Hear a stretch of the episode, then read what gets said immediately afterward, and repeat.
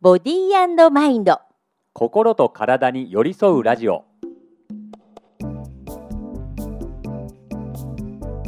皆さん新年明けましてておおめめでとうございまます。今年も今年もよろしくお願いしまます。えーパーソナリティの西村彫子ですす。パーソナリティの塚田智樹ですよろしくお願いします、はい。始まりましたね。2023年ね。3年。まだ22年って間違えて言っちゃうタイミングです。で私でもなんかね、はい。今回は間違わないのなんでだろう。えー、そうですか。うん。毎年1月になったばっかりの頃ってはい必ずなんか前の年のあそうね。よくやっちゃう。そう。あるあるじゃないですか。そうあるんだけどなんか知らんけど今年は大丈夫。大丈夫。うん。僕もう何度となくカルテに2022年とかってああやっちゃったやっちゃったみたいな。何度もやってる。私あの年賀状じまいっていうかあまりあのもう皆さんに年賀状出さないはい。ようになってしまったんですけど、ええ。今年はなんかその LINE でも年賀状をこう作ったやつを画像データとして処理して送るみたいなことをやったせいかな。あの世代変わってきましたよね、うん。この年賀状世代と、うん、年賀状を送らなくても失礼に当たらない世代っていう。なんとなくありますよね。あるあるあるある。空気ではあるけど、うんうんうんうん。なんとなく年賀状を送り合った方がコミュニケーション取れるっていう世代ってまだまだいるじゃないですか。いるいる。そういう方たちにはやっぱりあ送った方が気持ちが伝わるんだろうなって思う。うん。一方で LINE とかメッセージの方がお互い気が楽だからいいよねっていうんで、うん。まあ、その方が逆にお互い気持ちも伝わり合うっていうそういうのももう常識になりましたよね。本当ね。なんかいつの間にかそんな風になっちゃってあの、ね。過去の今から30年前とかじゃ考えられなかったことじゃないですか。確かにそうですね。ね。えもうだから楽になったっていう方と、うんちょっと寂しいっていう方にきっともしかしたらね分かれるかもそうですしれないね。ね。ここは分かれるところでしょうね。ともくんどんなお正月というか年末年始を迎えたんですか、3年ぶりにうん妻の実家に帰れたんですよ。わもうあ本当ずっとあの義理の父があのコロナ病棟の警備員の仕事をなさっててえだからちょっとその、まあ、慎重にならざるを得ないー状況っていうんですかね。うん。うんうんそうなので、まあ、なかなか子供もまあ3歳の時から今6歳になったタイミングなので、うん。まあ本当に大きくなったねって言って喜んでくれて無口な義理の父なんですけど、ええ。すっごい喋るんです。ああそうですか それだけ嬉しかったってことよね。いやーそうだなと思ってすごい見ててねうん。嬉しくなりました。あーそうですか。ん。で3年ぶりにそのふるさとに帰られた方とか、はい。久しぶりにおじいちゃんやおばあちゃんに会った方とか、うん。たくさんいらっしゃると思いますけどそうね。そうですか。よかったですね、翔子さんはどんな？私もすっごいゆっくり休みました。あそうそうそうさっき そんな話題してましたね。はい、そのねあの話題も含めて今月のテーマを発表したいと思うんですが、お願い。もの2023年1月からこれちょっと重たいんじゃないのって2人で言いながらも 病気になる意味とねはい。題してお届けしていこうと思います。実は今回どうしてこのテーマをはい。作ったかというと、はい。まずですね ちょっと先登るんですが、うん2022年12月の半ばにですねはい。実は私コロナになったんですね。あですね。はい。もうびっくりですよ。ねえ。うあれはね突然やってきましたね。ちょっとね、うん喉がねまずイガイガし始めたんですね。その手だったんですね。そのタイプだったんですね。ちょっと喉がイガイガしてきたな、はい喉が痛いなと思った翌日にもうあの、ん外でのレッスンが入ってたんですがはい。突然ソファーに横になったらそのままうん体が自由が利かなくなっていくというかなんか体がなんか重たい、うん、くなっておやこれはおかしいなと思ったら、はいなんと熱が38度超えの、8度超えか。はい、熱が出てたんですよ。うんですっごい久しぶりにはい。寝ても寝ても寝ても寝ても眠いあ すっごいよく寝ましたね3日間でーはい多分一日12時間以上寝てたんじゃないかな。大学生レベルですね。ご飯もそんなにあんまり食べたくないからうん食べないじゃないですか。かでも眠いんですよ。本当に眠いの。それ、ではい。あのー実はその倒れる前、うん。コロナになる前に、うん。実はともくんにうんう「ん。ねえ申し訳ないけどなんか体の調子がおかしいから、うんうん。診察行っていい?」って LINE を送ってそのままコロナになっちゃったの。ああそうそうか。そう。それでコロナ明けに、うん。私ともあくんのところにいや絶対ね、はい。ボロボロになってると思ってね。来ました、そしたらなんとじゃじゃん。ねえ。今までにないぐらい元気だったっていうね。よくあるんですよこれ皆さん。いやびっくりですよ。うわめっちゃいいいい状態ですよって言われましたよね。これはですねまあまあゆっくり休んだのもあるし、うん。あと食生活うがん。整えるしかなかった、あってのもあるしうんうんうんであとはもう一個よくあるのはこの発熱するっていう行為って、うん。体の中のその結局追い出そうとしてる行為でもあってええええその時にもともと体質的に抱えてたものも一緒に出てくっていうケースよくあるんですよ。うわだから時々あのインフルエンザですけどこれは、ええインフルエンザもともとアトピーがひどかった方でー、うんうん。インフルエンザにかかって大量の汗が、うん。まあ、その発熱後に出たことで、うん。アトピーが劇的に改善するっていうケースあるんですよ。そんなことあるんですねそうなんです。そんなことも実際あるんですよ。そうだからこのコロナにかかった長子さんが何が起こったかというとですね、はいコロナによって確かに毒性はまあ受けてしまったのうんでそれにまあやられた時期があったんだけど、うん長子さんってもともと正気って言って、まあ、治る力治ろうとする力の総称だと思ってもらえばいいんだけど、うん。その正気がもともとしっかりあるタイプなんですよ。ええ。ってことはちゃんと病原に対して戦う力は持っているんですね。うんうん。で打ち勝まあだからこそ打ち勝てたんだけど、うん。打ち勝つとともに、うん。その後食生活も整えた睡眠もしっかりとった、うん。そして毒性と一緒に悪いものも体質的なものが出てった、うん。これらが全部重なったことで、うん。ずーっとその体質的に抱えてたうん。部分すらも良くなってしまったという。すごいよね。はい、私あの絶対に「いや何これボロボロじゃない」って言われるつもりで来たんです そう日だよね。そうだよね。そしたら「おいいいじゃん」みたいなそうなんですよ。もうびっくりしちゃってで私はねあの実は熱を出すのがはい。15年ぶりぐらいだったんですね。あおっしゃってましたね。うん熱を出す力さえなかったのかなって今考えるとうん思っていて、うんうんうん。熱って体力のある程度ある人しかなんか出ないイメージなんですけどどうなんですあかこれって？あ。そうですね、そういうことのが多いです、うん。はい、あのやっぱ発熱できる体力がある、うん。まあ、まず基本ですね。で、うん。ただ、まあ、ちょっと一応厳密に言うと、そうとも限らうん、ない。とも限らないんですよね、うんうんうんはい。まあ、なので場合によってはなんだけど、まあでもおおむねそうです、はい、なのでその熱を出せたっていうことにも実はちょっと私的には感動したというかこんな高い高熱出せるんだ私みたいな。うーん。うん。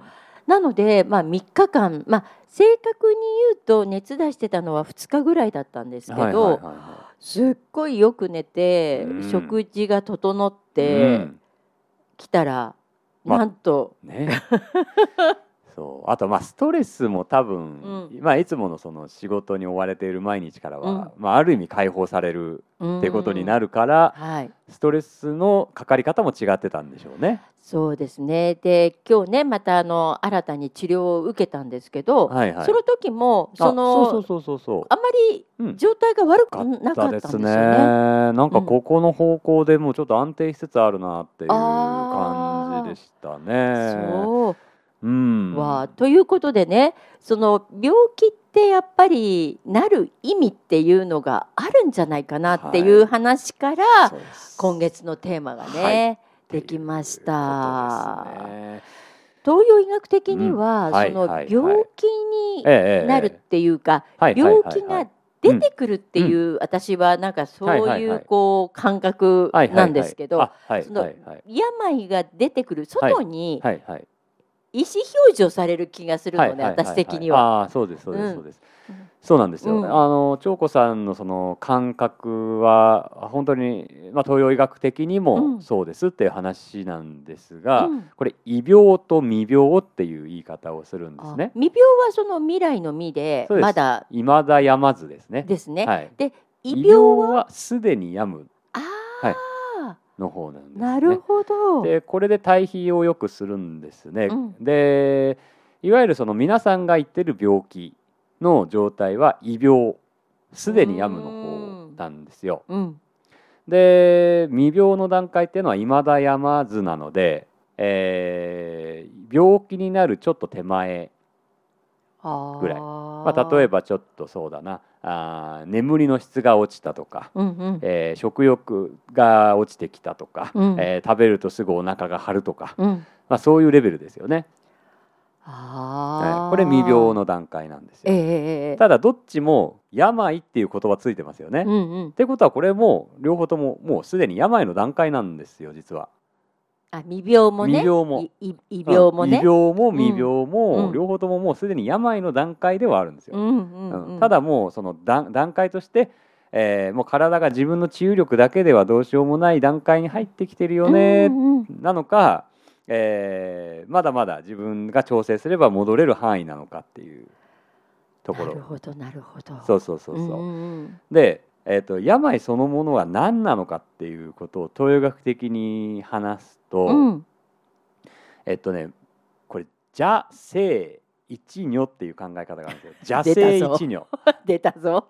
漢字は邪悪の邪。に生は正しい。あ邪さっ生きの正規の生はいですね、はい生一如は漢数字の一、うん要はあの女辺に口ですね、はい。如来の、あははい。はいい、はい一如はい、まあ、よく心身一如ってね心と体が表裏一体みたいなねうん話よく東洋医学の本を読むとすぐ出てくるけど、うん邪気と正気っていうのは、えーさっき正気は治る力治ろうとする力ですよね、邪気は体を一方で邪魔する要素体を悪さする要素、うんううんんですね。うん。でこれらは一如なんですよ。表裏一体。っそうかてことなんですよ、つまり体は本来治ろうとする力があってうん。それだけで満ちていたら健康状態が維持できるようにみんななってるんですよ、それぞれ。うん。なんだけど食生活の乱れとかうん。ストレス環境とかうん。疲労過労っていうものが重なることで、うん。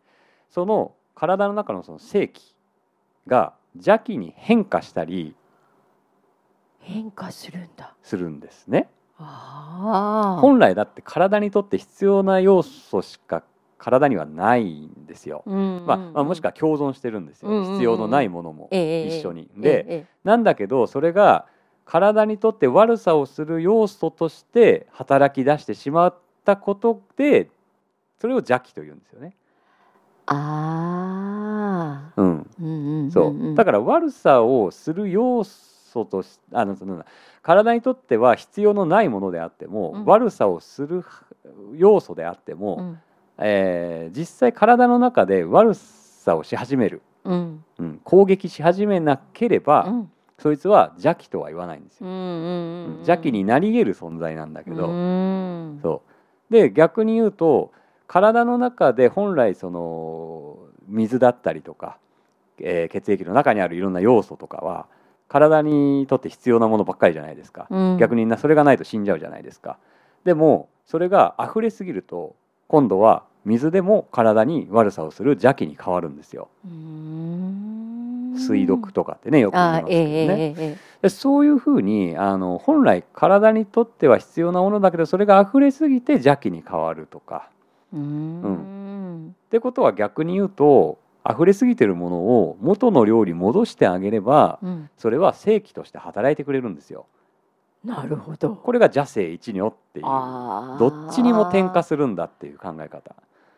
なんか私たちっていつもその病は悪いもの、ううん。ん私、まあね、熱が出たら悪いなんか風邪ひいたら悪いみたいに考えがちだけれども、それが出てくる理由っていうのが、うん。やっぱりその体にさっき言ってた無理かけちゃったりとそうかそうそうそうそう。それがその邪気としてそう。外に出てくるだけでそうそうそうそうそ本来は両方持ってるって考えた方が確かになんか理解が進む？うそうなんです、うんうんうんうんうん。あの体ってやっぱりそのなんでじゃあ病気っていう形でうん。信号を出してくるかっていうと、うん正気にあふれた体に戻りたいからなんですよ。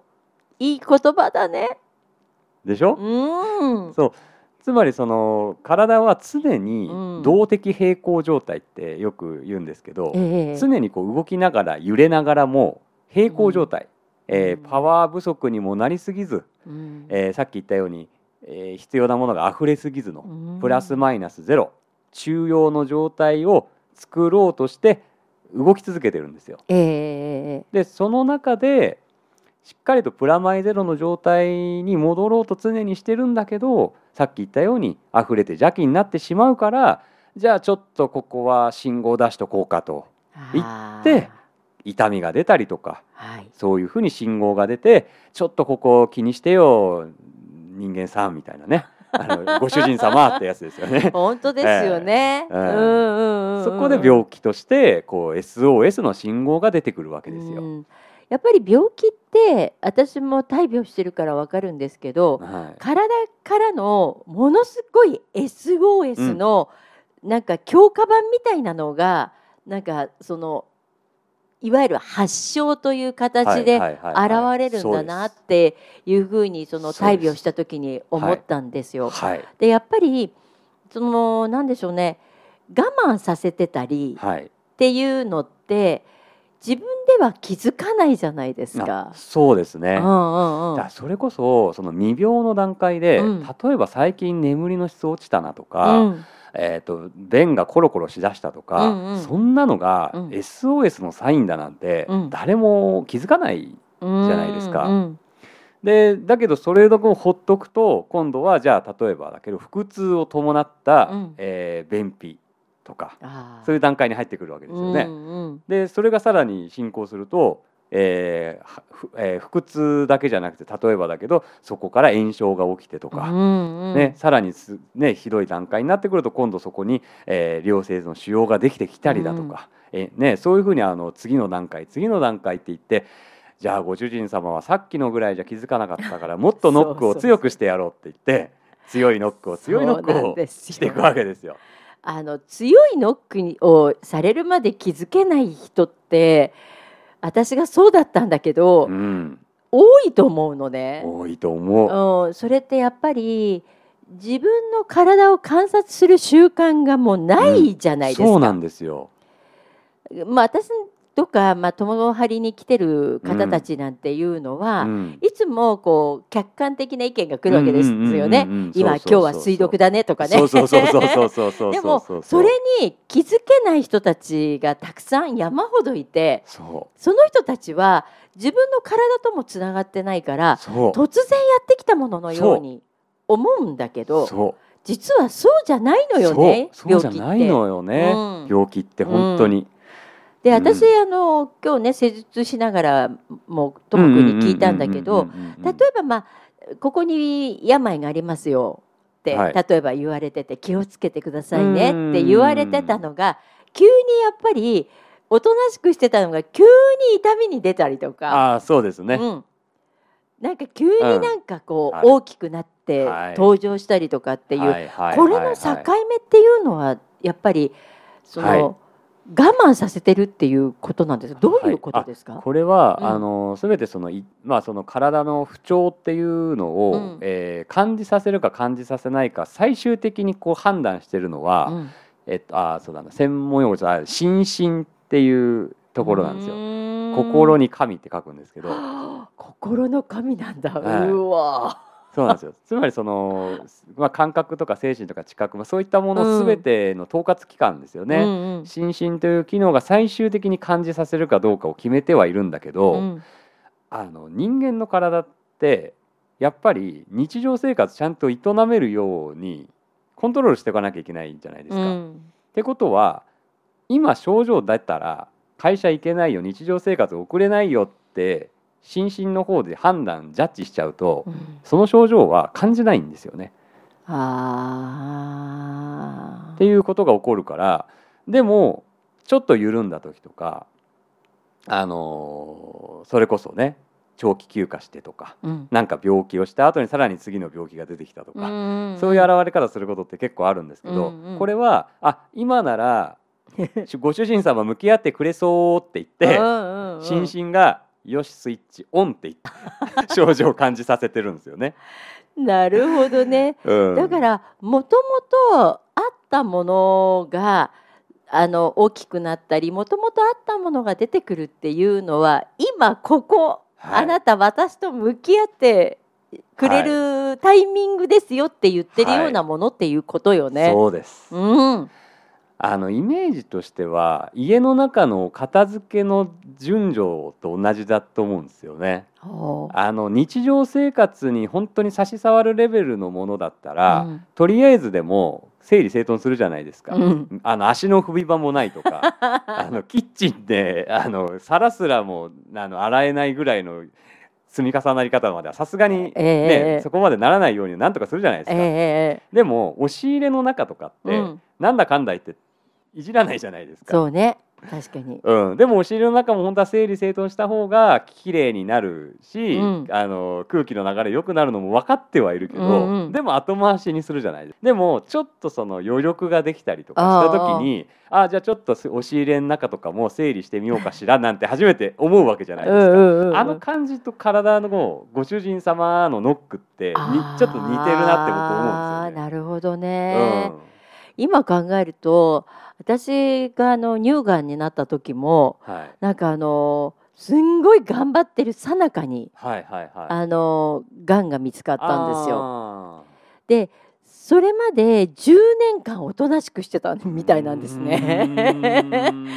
でもうこれ以上頑張れません私の合図をもらった感じがそその時してでそんなに10年も貯めてたのみたいな。そうなんですよ。あこれがまさにさっきの押し入れ理論でいくと、あ、うん、押し入れの中にとりあえず押し込んどきました。とりあえず押し込んで足の踏み輪作っときましたってやってたんだけど はい。だんだん押し入れの中が溢れて、えー ドアを開けたらジャラジャラジャラジャラってあの落ちてくるっていう。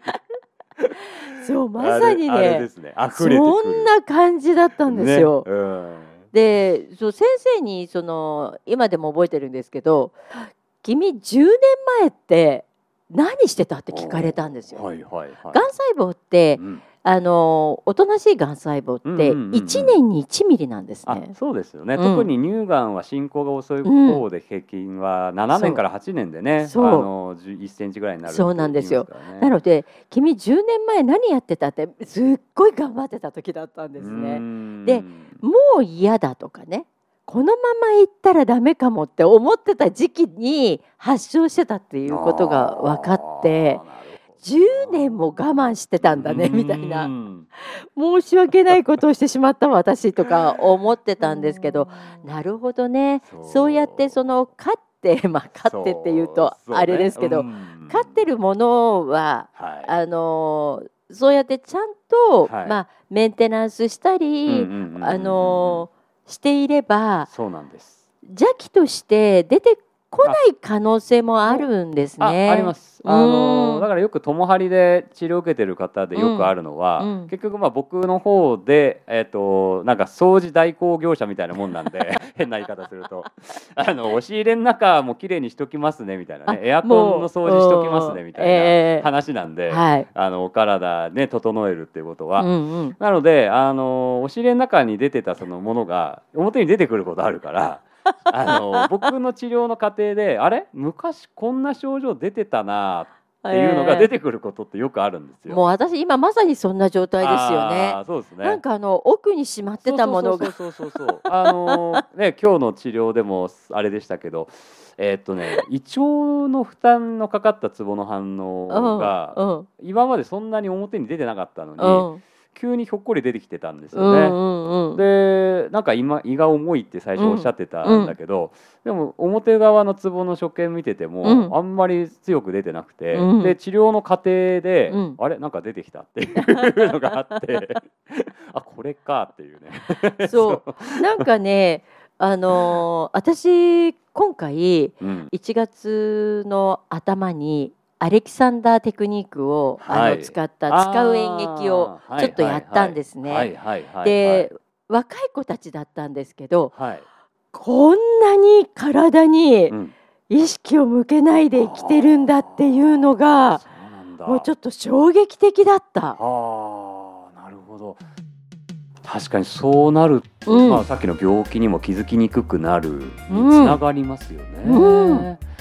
うんということで、はい。えー1時間ぶっ通しでね撮っている収録なんですけれども、第1週目はこの辺で失礼します。はい。またね1月の3週目にまた皆さん聞いてくださいね。ぜひぜボディーマインド心に寄り添うラジオお相手は翔子とひ塚田智樹でした。それではまた次回お耳にかかりましょう。バイバイ。バイバイ